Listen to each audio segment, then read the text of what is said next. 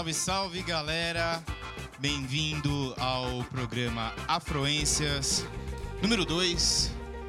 Bom dia, boa tarde, boa noite a você aí que nos ouve. Eu não sei se é aí desse lado aí que você nos ouve é dia, tarde, à noite, mas enfim, um gostoso olá para você, né? Estou aqui, meu nome é Juliano, eu sou jornalista e, enfim, amante de música. É, aqui na minha frente está o senhor Bruno Guerra, também jornalista e amante de música. Bruno. Prazer inenarrável mais uma vez aí. Pela segunda vez agora, né? Pela segunda vez. Segunda de muitas. Assim segunda assim de muitas. Afluências chegou para ficar, né? Falar da, das reverberações da música negra, na, em todos os, os, estilos de música, né? De ontem, hoje, sempre. Tamo aí, vambora, falar da de música. Da onde ela veio e para onde ela vai, né? Aí. E de para onde ela foi, a gente tá que a gente está aqui falando sobre música. Sim. Vamos lá, gente, vamos lá, vamos começar o segundo programa. É, dessa vez eu sou o primeiro que vos falo, ok?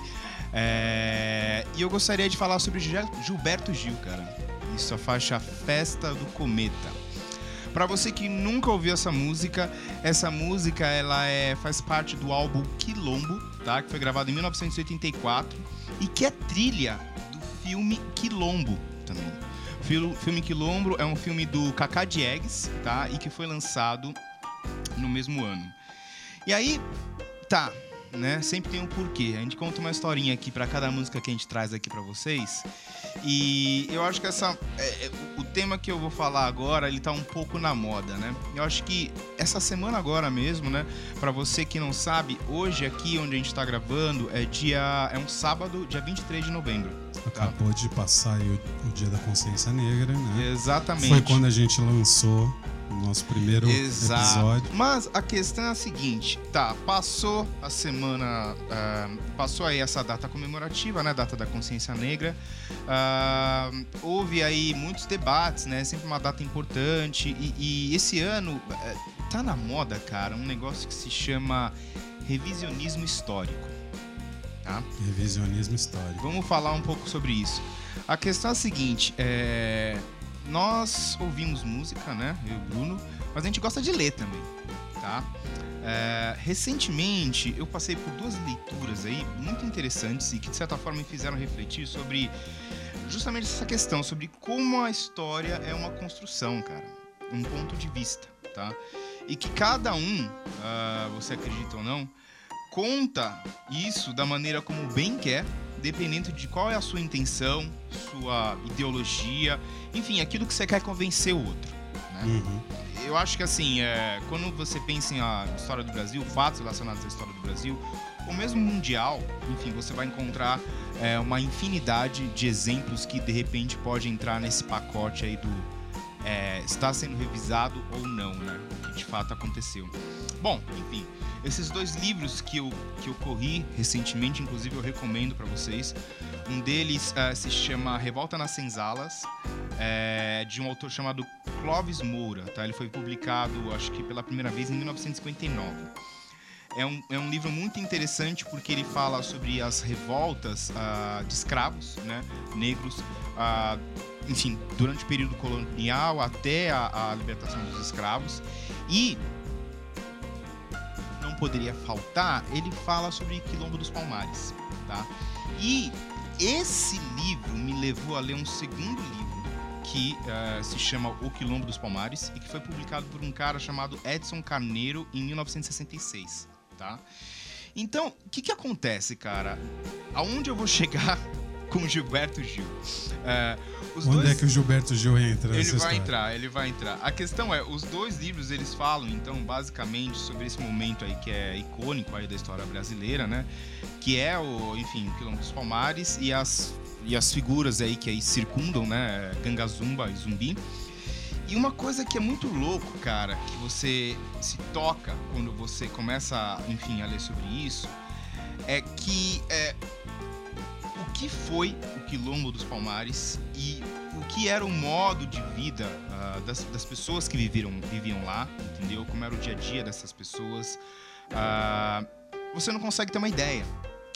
Por quê? Porque a história, uh, da maneira como a gente consome, eu acho que a maioria aqui das pessoas que nos ouvem devem consumir dessa forma, consomem a história a partir de livros que eles têm como base relatos oficiais, certo?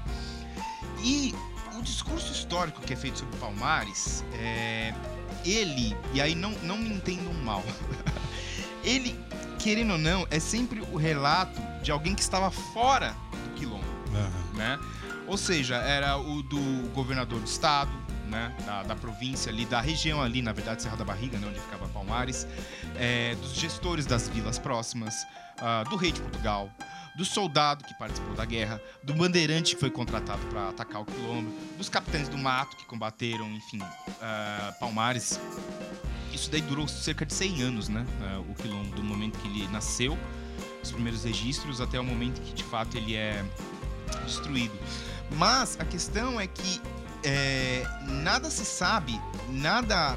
Não existem muitos relatos históricos, porque é assim que a gente né, usa a nossa como base a nossa história. É livro de história. Exato, sobre o que aconteceu, quem eram realmente aquelas pessoas que, que, que lá viviam quase. Como era o dia a dia ali, o que eles faziam. Exato. Não há informação sobre isso.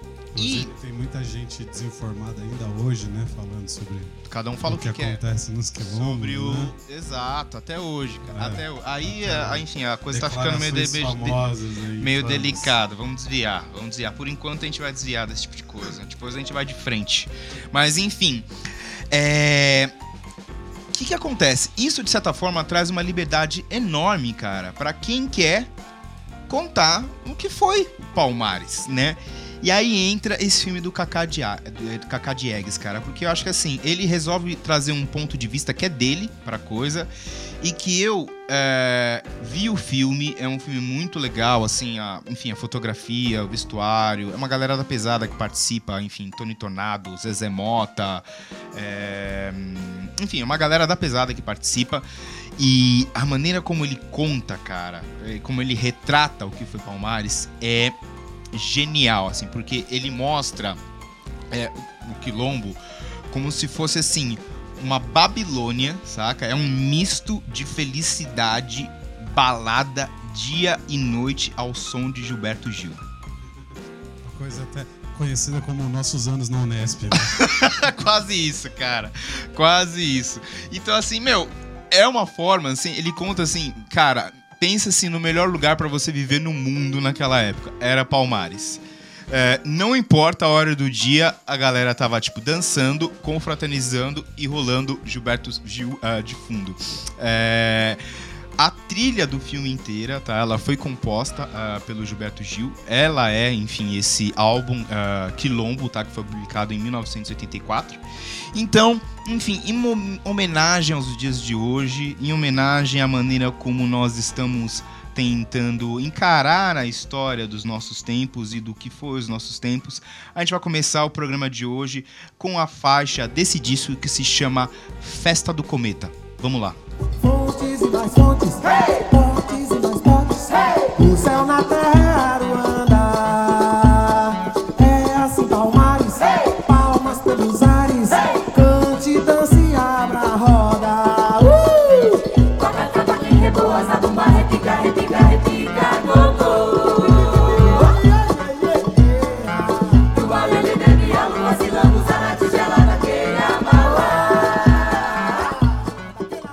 aí, gente. Então essa daí foi Festa do Cometa, a música de Gilberto Gil, a música do álbum Quilombo, gravado em 1984. Bruno, o que, que você achou aí? Você dançaria essa música nessa Babilônia louca que foi Palmares de Cacajegs? Com certeza, tava dançando aqui já. E é interessante como o Gilberto Gil ele tem um, um toque mágico, né? Assim. É verdade. Esse aí realmente é difícil você achar algo dele que você não curta, né? Mas enfim, eu quero falar sobre você agora, meu querido. Uh, queria saber aí o que, que te toca hoje, hein? O que, que você trouxe aí no. O que, que tem no seu prato pra gente comer? Hoje tem. Hoje tem, olha, cara, também é um som brasileiro. Eu acho que é o primeiro som brasileiro que eu trago pro, pro Afroenses. Olha lá, abre é uma, alas, é, abram alas. Mas é uma coisa que eu quero até ter esse hábito, né? Porque quem ouviu já percebeu, acho que a gente tem bem isso, né? Você tem essa pegada bastante da música brasileira, né? E eu acabo às vezes olhando mais para para outros mercados aí, mas enfim, né? Som, som bom é som bom. É, o mundo é grande, né? Esse é um som nacional.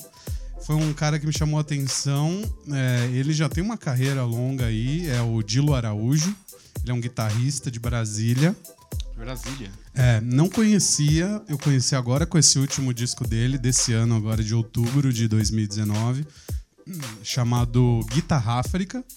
Quando eu vi o, o nome, eu falei, bom, isso aqui é alguma coisa que já vai me interessar, pelo menos de saber o que é. E na real, o que esse cara fez é o seguinte: já é o, o, quinto álbum dele, assim, cada álbum dele é uma pegada, não, não, não é tudo nessa pegada agora do Guitarra África, mas. Então ele é um cara já, né, bem amadurecido, um guitarrista com experiência. Tem disco dele que é tem ele cantando, mas alguns instrumentais. Esse é um disco só instrumental. E o que, que ele fez? Ele misturou a guitarrada brasileira. Ah, eu ia falar justamente isso, se tinha alguma coisa a ver com guitarrada, né? Porque guitarra África. É, o nome já entrega. Já né? entrega. Então é uma mistura da guitarrada, guitarrada do Pará com, com ritmos de matriz africana. Aí, assim, diversos, né? Eu não vou saber até delimitar quais são. Mas ele misturou essas duas coisas. É, a guitarrada, eu acho que é um ponto interessante de falar também, que assim, não dá para falar, ah, ele misturou guitarrada com aquilo, porque sem falar o que que é, porque guitarrada é um gênero muito importante. Eu gosto muito, eu sei que você também gosta, né? Adoro. Eu tenho tenho o vinil lá do Aldo Senna, que é um dos grandes representantes, tem o Mestre Vieira também, que é o considerado o criador do gênero. É. Foi criado lá no estado do Pará, né? Um, é, é, um gênero de música instrumental. Tem algumas coisas cantadas também, mas é mais instrumental. Uhum. Misturou, foi surgiu da mistura do choro com carimbó, que é um outro ritmo regional ali, cúmbia, merengue, mambo, bolero até iê, iê, iê, misturou. Então, assim, a guitarra, eu acho, isso que eu acho interessante, a guitarra é o instrumento principal, né? Uhum. Afinal, guitarrada, que é uma coisa rara, né, aqui no, no É. na, nossa região. Eu, eu acho que a guitarrada é um negócio assim muito. Porque aí você fica pensando de onde vem as coisas, né? Porque, por exemplo, a guitarrada, quando você ouve, é, eu não. Eu não sei se é. Quando você ouve, por exemplo, música caribenha, que tem a guitarra Tem. havaiana, né? Mas tá tudo ligado, porque o Caribe... Ali é um, é um caldo só, né? Não, e, e olha só, e o Caribe tem é, uma grande parte do Caribe que é negra, né? Sim. Então, assim, é uma música que já vem da África, aí tem aquele tempero caribenho, daí ela vem pro, pro Brasil na forma de guitarrada, e agora o cara tá unindo a guitarrada com ritmos de matriz africana. Então ele deu uma volta ali no mundo e, E- tá tudo amarrado no Sim, final. e, e qual- qual- lembra quando você me apresentou uma galera da África que fazia uma guitarrada? Isso, é, é, um, é um estilo que eu não vou lembrar o nome agora. Posso- posso trazer num próximo programa aí. Mas é um estilo muito parecido, porque ela tem aquelas, aquelas melodias mais alegres, né? Uma coisa bem, bem a ver com a guitarrada, que a guitarrada, inclusive, assim, ela é muito felizinha, por assim dizer, né? Muito pra cima as escalas ali, as notas que os caras usam. E a minha única crítica é que, como já é meio docinho o som, tem aquele timbre meio anos 80 ali da, na guitarrada, né? Final dos anos 70 começou ali, né? Lambada das Quebradas. Foi o primeiro disco. É, daí 1978, do Mestre Vieira. é, é gostoso, mas é difícil ouvir inteiro. É, então fica meio saturado, né? Muito É, aquele muito é meio né? chimbinha, né? Que, o que os os caras reclamam do, do chimbinha, que o chimbinha é muito guitarrada também. É o, é o timbre, na verdade. Sim. né? Com esse disco aqui do, do nosso amigo Dilo Araújo, Dilo Araújo é o nome dele, na verdade, não Dilo Araújo, Dilo Araújo, é, não tem esse problema. Os timbres que ele usa, aliás, são muito bons, muito gostosos de ouvir. Então é como se fosse um- uma turbinada ali na guitarrada, porque ele misturou ainda os ritmos é, de matriz africana. Ele, para fazer isso, ele, ele foi, inclusive, para a África. Ele ficou um tempo na África do Sul, fazendo uma imersão lá na música do continente africano e do Caribe Negro, que ele também fala isso, né? Ele destaca isso. Então você vê, tá tudo amarrado.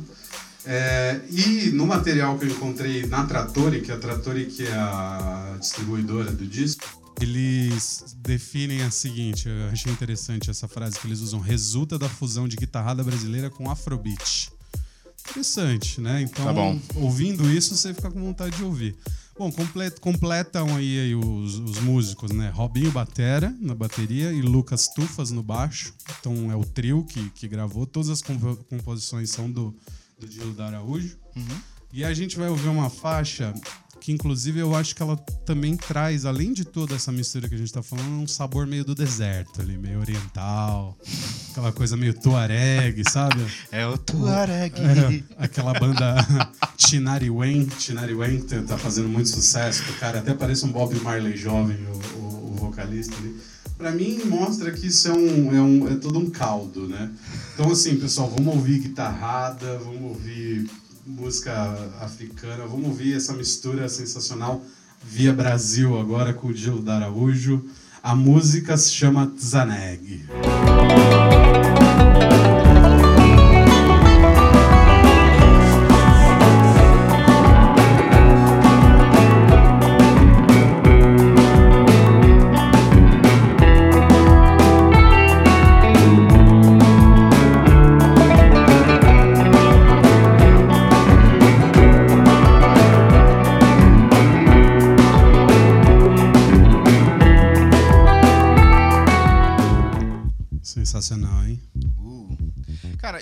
Parece que tem uma.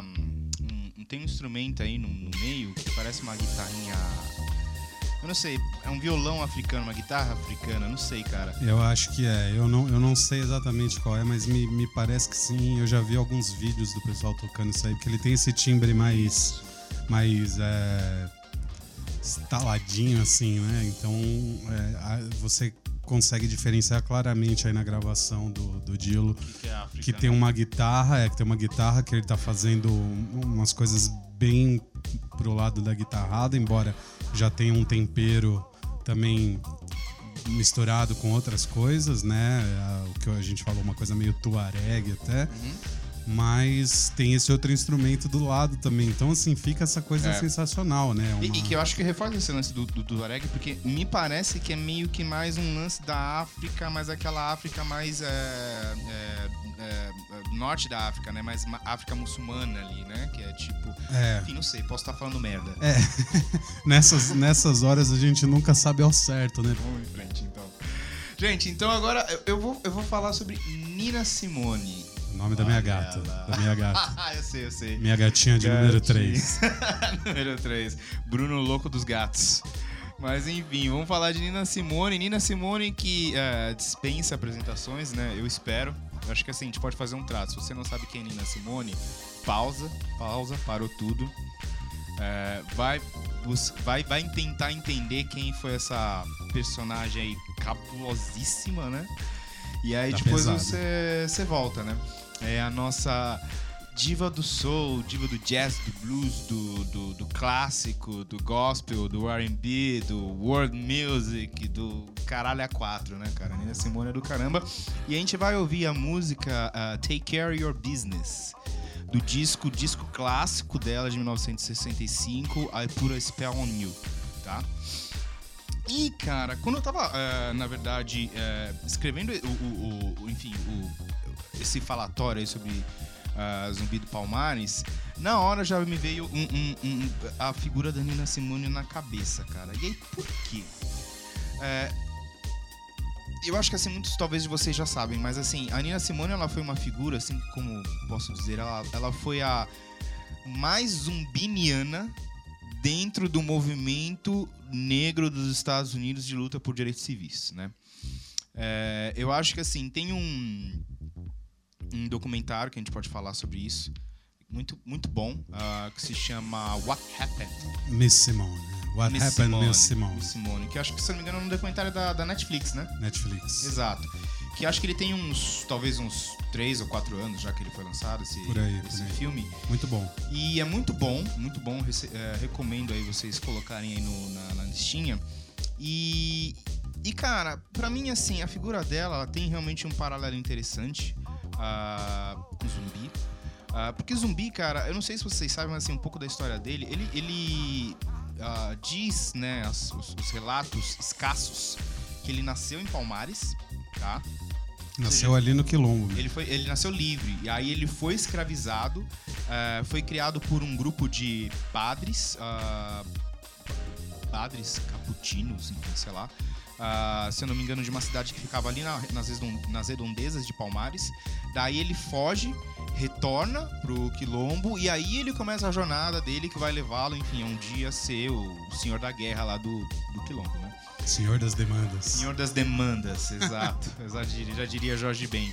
Mas enfim, já a Nina, cara, a mãe dela, é, ela fazia parte da igreja metodista nos Estados Unidos, tá? A igreja metodista, gente, para quem não sabe, gospel, igreja protestante, corais, aleluia. Galera é isso, cantando. Entendeu? Galera cantando música. Oh Lord! Oh Lord! Exatamente, é. Isso é a música, isso é essa música. Isso é a igreja metodista, tá? Nos Estados Unidos. E o pai dela era professor. E ela, cara, ela começou a tocar piano aos três anos, tá? Por influência uh, da música gospel, aquilo que a mãe dela levava lá pros cultos, né? Pra, pras, pras missas, enfim, não sei como se chama isso. Acho gente. que é cultos, não é, Acho cultos. que é cultos. E, e, e, os pais dela, então, o pai e a mãe viram que ela levava jeito pra coisa e aí colocaram ela para estudar música clássica. Então, assim, ela nasceu dentro de um ambiente né, de música negra, foi, digamos assim, capturada ali pelos caputinos do rolê, sabe? foi estudar música clássica ela entra num conservatório, cara. E assim, é, imagina, cara, uma é, menina negra, né? Uh, entra no conservatório, sabe todo o preconceito do mundo, né? Pois, enfim, o documentário acho que mostra bem isso lá. Né? Mostra, né? cara. Ela, tipo, cara, ela teve que coisa até da aceitação mesmo, né? Da própria imagem. Exato, porque não era. Você não via, tipo, um negro sentado no piano tocando música clássica, saca? Mas enfim ela ela entra no conservatório, ela ela ela ela, ela, ela passa por isso, né? Ela é, larga isso depois de um tempo. E aí, enfim, ela começa a tocar em bares e tal e, e vira conhecida, né? Vira a Nina Simone que, enfim, que, que ainda não era a Nina Simone que vai virar no 270, sabe? É, ela é, enfim, a Nina Simone que, os, que enfim, os palcos adoram, né? Com canções românticas, mas nessa época ainda não canções não engajadas e tal. E daí, enfim, ela realmente dá uma guinada a la zumbi quando de fato ela começa a entrar nessa questão da, da luta por direitos uh, civis, né? Uh, negros. E aí, a questão é a seguinte: de onde vem o paralelo? Uh, eu não sei se você sabe, mas assim, não sei se vocês que estão nos ouvindo aí uh, sabem, mas Zumbi ele não foi o primeiro rei de Palmares, tá? Na verdade, ele, ele assume depois da morte de Gangazumba. Uh, e, e, que na época, Gangazumba, digamos assim, ele foi um, um, um, líder lá de Palmares que ele tinha um tom, ele assumiu um tom mais pacifista, de modo a tentar dar trégua à guerra que vinha sendo feita uh, contra, contra o Quilombo, tá? Mesmo que isso implicasse, de certa forma, em direitos a menos para as pessoas que estavam ali no Quilombo. Enfim, e zumbi não, cara. Zumbi era pau, pedra, chute, porrada, soco, lança e tiro e bala. E ele fez, de certa forma, com que a luta de Palmares fosse até o fim, com o fim de, enfim, sustentar a liberdade das pessoas que viviam lá. Já a Nina Simone, cara, é muito interessante, por quê? Porque ela, quando ela entra aí no, no movimento, né, da, no movimento de luta por direitos civis, ela meio que flerta com dois lados. Um lado, que era a linha mais de Martin Luther King, né, que tinha um tom mais pacifista, um tom mais, como eu posso dizer assim, mais gandiano da coisa, né? No sentido de pregar realmente a desobedi desobediência civil, a luta, mas no sentido de não revidar é, no mesmo grau a violência que os negros sofriam né, na época. E ela acaba indo para uma linha mais de Malcolm X, né? Que é a linha de tipo. Pegar velho, em armas, pegar em armas. Mano, tem esse, esse documentário. Eu não sei se você já viu uma, uma cena que ela tá fazendo um show pra uma galera. Eu não sei se ela tá numa universidade. Uh, eu não sei, eu não sei se ela tá fazendo um show nos Estados Unidos pra uma galera. E, e, cara, eu confesso que eu fiquei de cara. É porque assim, ela tá fazendo show lá, uma jam, pá, não sei o quê. Aí, mano, aquela hora que abaixa a música, saca? E ela fica só discursando, xingando ali e tal. E aí ela começa, mano, dialogar com a galera, sabe? E aí, mano, ela começa a falar, e aí, gente? Inflamar a galera. Quem vai sair daqui vai matar um branco? Pesado. Pesado pra caralho, assim, você fala, não, calma aí, mano. Tá- Radicalizou. radicalizou assim geral, porque assim, era uma coisa assim de bateu, levou, sabe? Vamos É. revidar com a mesma força. E ela. Isso aí foi muito como todo mundo, né, que dá, quer dar uma radicalizada, uma politizada maior, acabou né, prejudicando a carreira dela Ela muito. se fudeu. Ela se fudeu porque aí que acontece, ela começa a descer dos palcos, né? A galera não, não quer mais levar, enfim, uma figura, uma figura como essa pros palcos. E aí é, a- realmente a carreira dela começa a degringolar, né? Até pra onde ela se, é, depois ela, vai- ela vaza, né, dos Estados Unidos, Foi, né? foi para África, ela foi para Libéria, né, que era um país lá que recebia muitos americanos, né, de origem africana, né, afro- afro-americanos, né. E ela foi morar lá por um tempo e tal, ficou lá meio isolada, né. Sumiu um pouco, né? Exato, exato. Mas enfim, gente, e aí o que, que a gente vai ouvir agora? A gente vai ouvir então Take Care of Business. Ah, o disco, cara, é de 1965. E esse disco, na verdade, por Spell on You, ele não é dessa fase treta dela. É da fase romântica. Aí você vai falar, porra, cara, mas você ficou falando aí, ah, não sei o que, vai, botar um disco, uma música da fase anterior. Dane-se. A gente faz o que a gente quer aqui, né? Enfim, essa música que a gente vai ouvir agora. Ela, inclusive, eu acho que ela dá um originais originado, porque ela foi sampleada aí por uma galera aí. Se você não sabe, é uma galera aqui do Brasil, por sinal, se você não sabe, vai saber. E é isso aí, vamos lá, de Nina Simone, Take Care of Your Business. Just hold me closer. Let me sit on top of your knee. Go ahead and take care of business for me, for me, for me.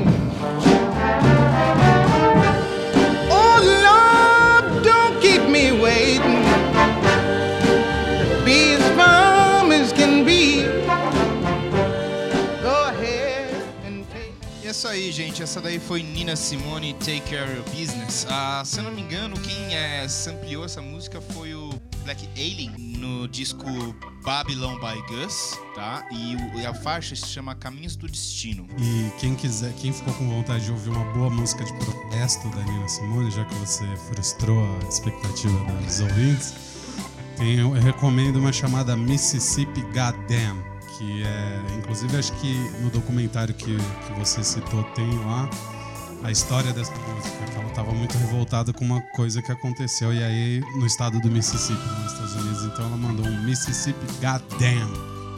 E naquela época era uma coisa pesada de se falar isso, né? Com certeza. Bom, agora a gente vai de um clássico absoluto, que é a Nina Simone, para outro, que é o Marvin Gaye. Marvin Gaye é o cara que eu acho que ele me que colocou nesse caminho errado aqui. Ele que ele que me Cuidado, entortou. porque o Marvin Gaye era pesado, hein, meu irmão? Pesado, é pesado. Eu lembro, até vou contar rapidinho a história, que a gente já né, tá com o nosso tempo aqui totalmente né, elástico, então vamos- vou contar, aproveitar. Eu frequentava aquele postos Graal, né? Meu pai tinha, ganhava vale para comer no Graal, né? né? Que ele trabalhava no Sesc lá, lá em Bauru. E. Bauru, então, estado de São Paulo, tá, gente? Bauru é tá inter- daí. interior, interior do, do estado de São Paulo. E, e aí, às vezes, chegava no fim do mês e tinha sobrado né, os vales lá, porque ele, às vezes ia comer em casa, enfim, e a gente ia lá de fim de semana comer, era churrascaria, churrascaria também, que é o Graal, aquele posto na beira da estrada, que a estrada cortava ali Bauru, a Rondon. De vez em quando a gente não tinha o que gastar, ele me deixava comprar CD, sabe assim, com, com o que restava do vale. E eu cheguei lá e tinha um CD assim que chamava Double Hits Motown. E era, era a capa era dividida assim, era, tipo, era como se fosse o desenho de uma boca de mulher assim, mas tinha dois, né? Que era Double Hits Motown, por quê? Porque era duas faixas de cada artista. Então tinha coisa lá que eu nunca tinha escutado, assim. Tinha coisas que eu conhecia, tipo Stevie Wonder, minha mãe tinha disco, então tinha duas músicas dele. Tinha duas músicas do Michael Jackson, mas da fase pós-Jackson 5, só que sem ser o Michael Jackson ainda, né? E, e tinha duas do Marvin Gaye. Uma era Got to Give It Up, que inclusive deu aquela treta com, com aquele cara do, do Ro- Robin Thicke, acho que chama, né? Da música lá Blurry Lines. é, Blurry Lines, que foi acusado de plágio, era essa música do Marvin Gaye, Got to Give It Up. E a outra era a é Let's Get It On, né? Que é, é fantástica. Acho que é a, a mais famosa dele, talvez Sexual Healing. Não sei, mas assim. Compete, né? Quando eu escutei aquela música, eu falei, "Acabou, minha vida acabou agora. É, tem um- tanta coisa que eu preciso O descobrir. que ficou pra trás ficou. Agora É. começa algo novo. Assim, até então eu tinha ouvido Nirvana, né? Guns N' Roses. Depois que eu ouvi aquilo, eu falei, o que que, que tá, tá faltando tanta coisa na minha Cara, vida. comigo isso daí aconteceu quando eu vi pela primeira vez Charles Mingus, velho. Charles. Aí, Aí você já foi mais sofisticado ainda, né? Mas enfim, aí o Marvin Gaye mudou minha vida, né? Então até hoje, e assim, eu acho que é legal desses artistas que você descobre e já faz um tempo, né, que eles produziram, né, e, talvez até morreram. No caso do Marvin Gaye, ele morreu em 84, foi o ano que eu nasci. É você poder ir descobrindo a discografia, né, daquele artista aos poucos. Então, ao longo da minha vida também, até hoje, né, fui descobrindo discos. Primeiro Let's Get It On, é, era o disco pra mim. Depois eu descobri que tinha outros também, o What's Going On. Tem um disco dele que, é, que narra o divórcio dele, que é Here My Dear, que é muito interessante. Hoje eu vou trazer uma música que é de um, um desses discos clássicos, que é o What's Going On. É, só que na versão ao vivo que foi lançada agora, acabou de ser lançada em outubro desse ano, de 2019. É uma versão ao vivo do, do disco What's Going On, tocado na íntegra, né? O original é de 1971, então ele foi E, gravado. e o show é de quando? O show também é de, de 1971, né?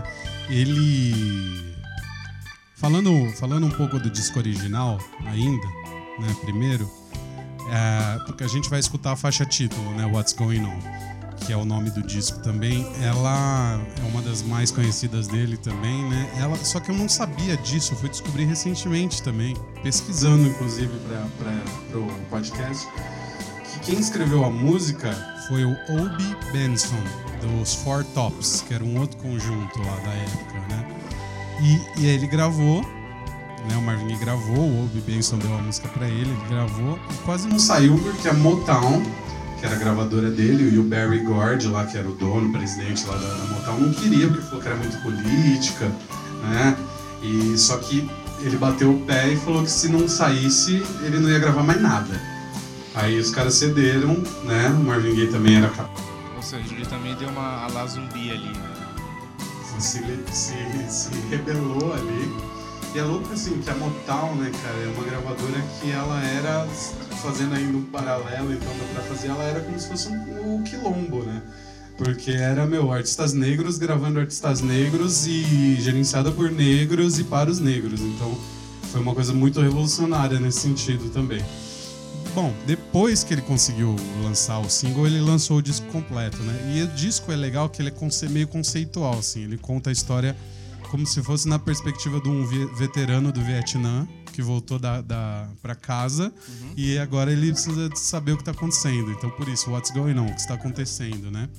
E é inspirado no irmão dele, que o irmão dele foi pra guerra mesmo, né? Então, nessa ah, cara, experiência de. é, o número de negros que foram pra guerra do Vietnã é Sim, e aquela coisa, né? Na linha de frente ali. linha de frente pra levar bala, né? Bucha de canhão, né? Total. Enfim, é, e aí ainda tinha isso, né? O cara voltava pra casa traumatizado e ainda chegava lá vendo os Estados Unidos com, meu, pobreza, violência, população negra enfrentando vários problemas. E não reconhecimento, né? Porque normalmente tem essa coisa do tipo o veterano. veterano de guerra que é reconhecido como né, um herói nacional quando retorna. Não, né? é é no- bem essa história. Não, né? e no menos pra- Vietnã, e no Vietnã ainda que teve protesto, pra caramba, aquele filme Nascido em 4 de Julho mostra isso. Os caras voltam tudo sem andar e ainda leva, né, protesto na cabeça, né? Bom, é, então assim, um disco diferente, né? Aliás, esse foi o primeiro, que ele saiu em 71. Ele foi o primeiro do Marvin Gaye a, a trazer uns temas mais sérios. O, o Let's Get It On, que já é também mais adulto, mas assim pro lado outro lado, digamos, Outro lado. é de 73, então assim, Adulto maior de É. 18. maior de 18. É, essa gravação já tinha saído antes numa dessas reedições comemorativas do disco, né? Do, do What's foi relançado várias vezes, né? Mas foi a primeira vez agora que ela foi lançada sozinha, com o destaque que merece. Tem um texto é, do, do biógrafo do Marvin Gaye lá também que que é um cara que dá um contexto muito legal do que estava acontecendo na época. O meu disco do, do Here My Dear, que é do divórcio dele, tem um encarte grosso assim também desse biógrafo falando. Então é muito legal porque ele conta os bastidores, né? Você fica sabendo tudo que está acontecendo. Enfim, é, eu acho que apesar disso é um clássico, apesar de qualquer atribulação ali da apresentação, é um clássico e mostrar o Marvin Gaye ao vivo é raro, né? Então vale muito a pena. A gente vai ouvir agora esse grande clássico do Marvin Gaye que é What's Going On em versão ao vivo. Bora lá então. Picket line, picket sign, punish me with brutality. Talk to me so you can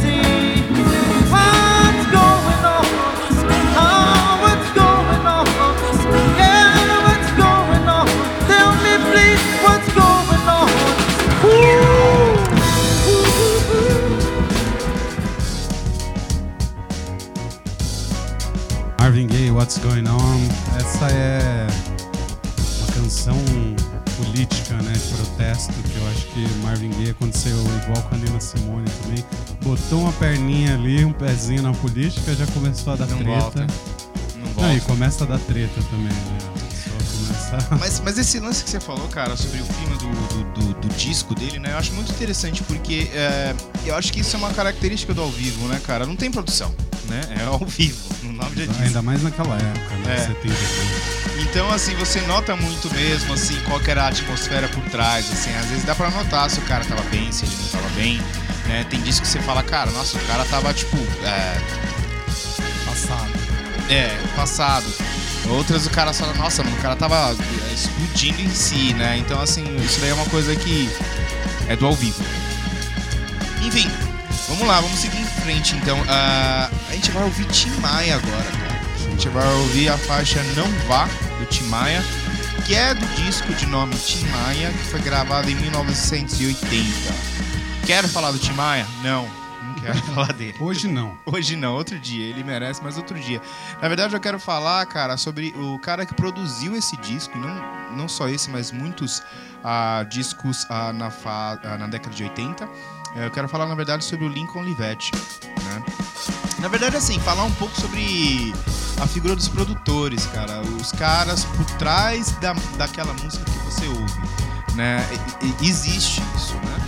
Os produtores artistas. né? Os produtores, exato. Aquele cara que realmente pensa a música é, e, enfim, de uma forma mais. ah, como é que eu posso dizer?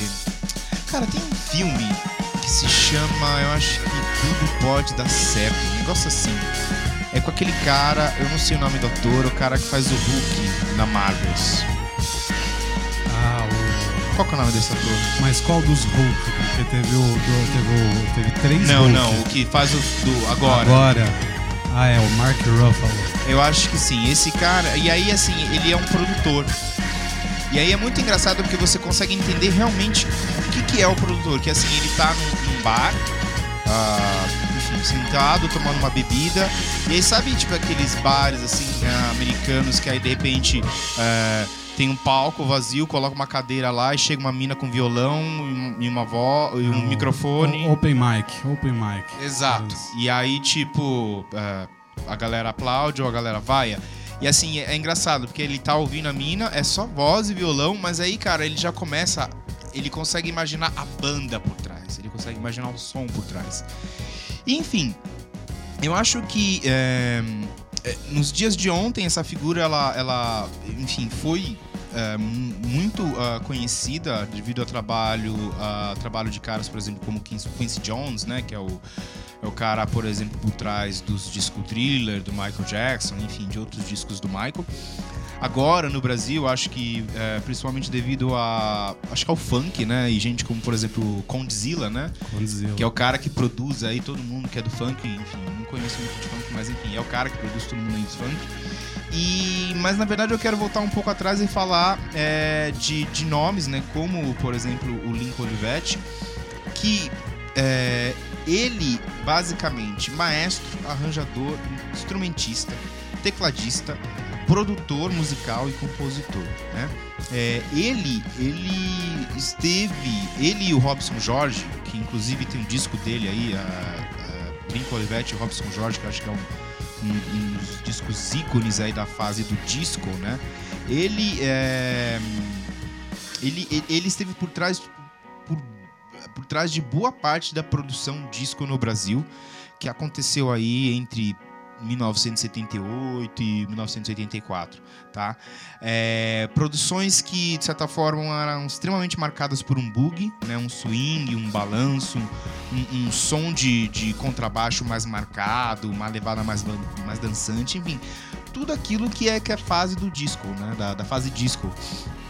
Ele gravou e, enfim, arranjou músicas para boa parte dos artistas ah, de nome da época, né? Então, Gal Costa, Gilberto Gil, Caetano Veloso, Jorge Ben, Roberto Carlos, Sandra de Sá, Marcos Valle, ah, Maria Bethânia. Eh, fora do Brasil, ele gravou gente como, por exemplo, Luther Vandross. Never Too Much. Esse aí, esse aí é. Essa daí é pegada. Chegando no baile, né? Chegando no baile. Chegando no baile em grande estilo. Ou seja, enfim, e aí agora a gente vai ouvir então uma dessas produções dele, tá? Então, é, o disco que ele produziu, Tim Maia, disco Tim Maia de 1980, uma pegada bem dançante. E a faixa que a gente vai ouvir agora se chama Não Vá. Vambora.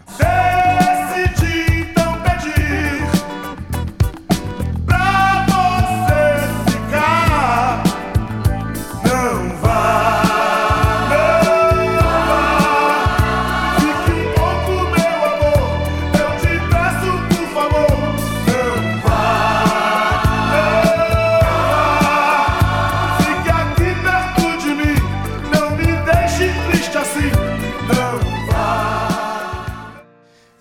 gente. Estamos de volta. De volta de Não Vá. De Tim Maia, disco ah, dele de 1980, eh, 1980, que foi então produzido pelo Lincoln Olivetti. É, eu recomendo demais que vocês vão atrás daquilo que esse cara produziu, gente, porque é, seu ouvido vai ficar muito feliz. Bom, para encerrar o, o- programa de hoje, nosso segundo podcast Afluências, eu trouxe uma, um som que também tá fresquinho, assim, é de 2019. Inclusive, é um disco que foi indicado ao Mercury Prize de 2019. O Mercury Prize é o, um dos principais prêmios ali da enfim, Inglaterra, né, o britânico ali, né, da, do Reino Unido. É tipo um Grammy? É, acho que é o equivalente, sabe, ali, mas pro lado do, do Reino Unido, né? Então, é, todo ano tem os shows lá dos artistas indicados, então recomendo quem, quem não viu desse ano, que faz acho que um ou dois meses que, que aconteceu a premiação, pode ver, né, todas as bandas tocando uma música. E, e esse som eu descobri assim, eu tava assistindo lá, né, Uhum. E aí eu não, não tinha ouvido, tinha ouvido falar por cima, talvez, que é a Little Sims, né, que é uma, é uma rapper e atriz inglesa de ascendência nigeriana. Uhum. Então ela já tem alguns, alguns trabalhos na, na praça e esse é o terceiro disco dela, se chama Grey Area, saiu em março desse ano. Uhum. E eu ainda preciso conhecer melhor trabalho dela. Eu confesso que eu não, não me debrucei ainda, por exemplo, não escutei esses outros discos, só escutei esse último, Grey Area. Mas quando eu escutei essa faixa, que se chama Selfish, que a gente vai escutar, já de cara me, me fisgou, assim, por causa dessa. É, tem uma batida profunda, é a palavra que eu consigo pensar agora, essa batida profunda Hum. um som hipnótico, assim, aí tem as rimas dela, né? Mas ela é uma, ela é uma, é uma levada mais. É, RB, mais. É, é, é, é mais, tá mais pro R&B bem moderno, assim, sabe? Uma um pouco mais rápida até, né? a gente vai ouvir daqui a pouco, mas o- a parte melódica da música fica por conta de uma outra cantora que é a Cleo Sol, que é uma convidada na faixa. Então ela canta os refrões, né? É, essa parte melódica e a Little Sims fica rimando no- nos versos, né? Mas assim, a voz dela, mesmo ela não cantando assim, é bem gostosa de escutar. Essa Cleo Sol é brasileira? Não, não é. Pelo nome. Pelo nome parece, mas ela é, ela é americana, eu acho, né? Pode ser que ela tenha alguma ascendência aí latina. Até parece que seja o caso, pelo, pelo, pelo jeito dela, assim, mas não, não sei dizer. Eu fui pesquisar sobre ela, achei pouquíssima informação, inclusive. Uhum.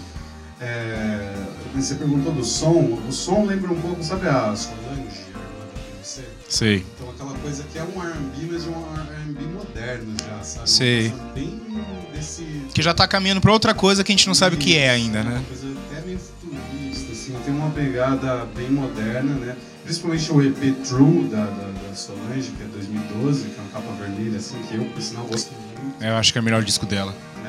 Eu, tem esse último que foi muito elogiado também, a Cira The Table, mas cara, eu gostei muito demais desse EP, que tem essa, essa pegada dançante, sabe? E, sei lá, uma coisa meio parece som de nightclub, assim, sabe? É- ou, ou late night, assim, sabe? Sei lá na sua casa, uma da manhã. você Corujão. é. Então, é, enfim, o disco ainda, além dessa Cleo Sol, tem participação da, daquele, daquela banda Little Dragon, que é bem legal também, Chronix e o Michael Kiwanuka. E é um disco também, acho com características de hoje em dia, ele é bem diverso também. Então tem um pouquinho de cada, cada coisa para curtir ali. A gente vai ouvir então essa faixa muito gostosa, se chama Selfish. Bora lá.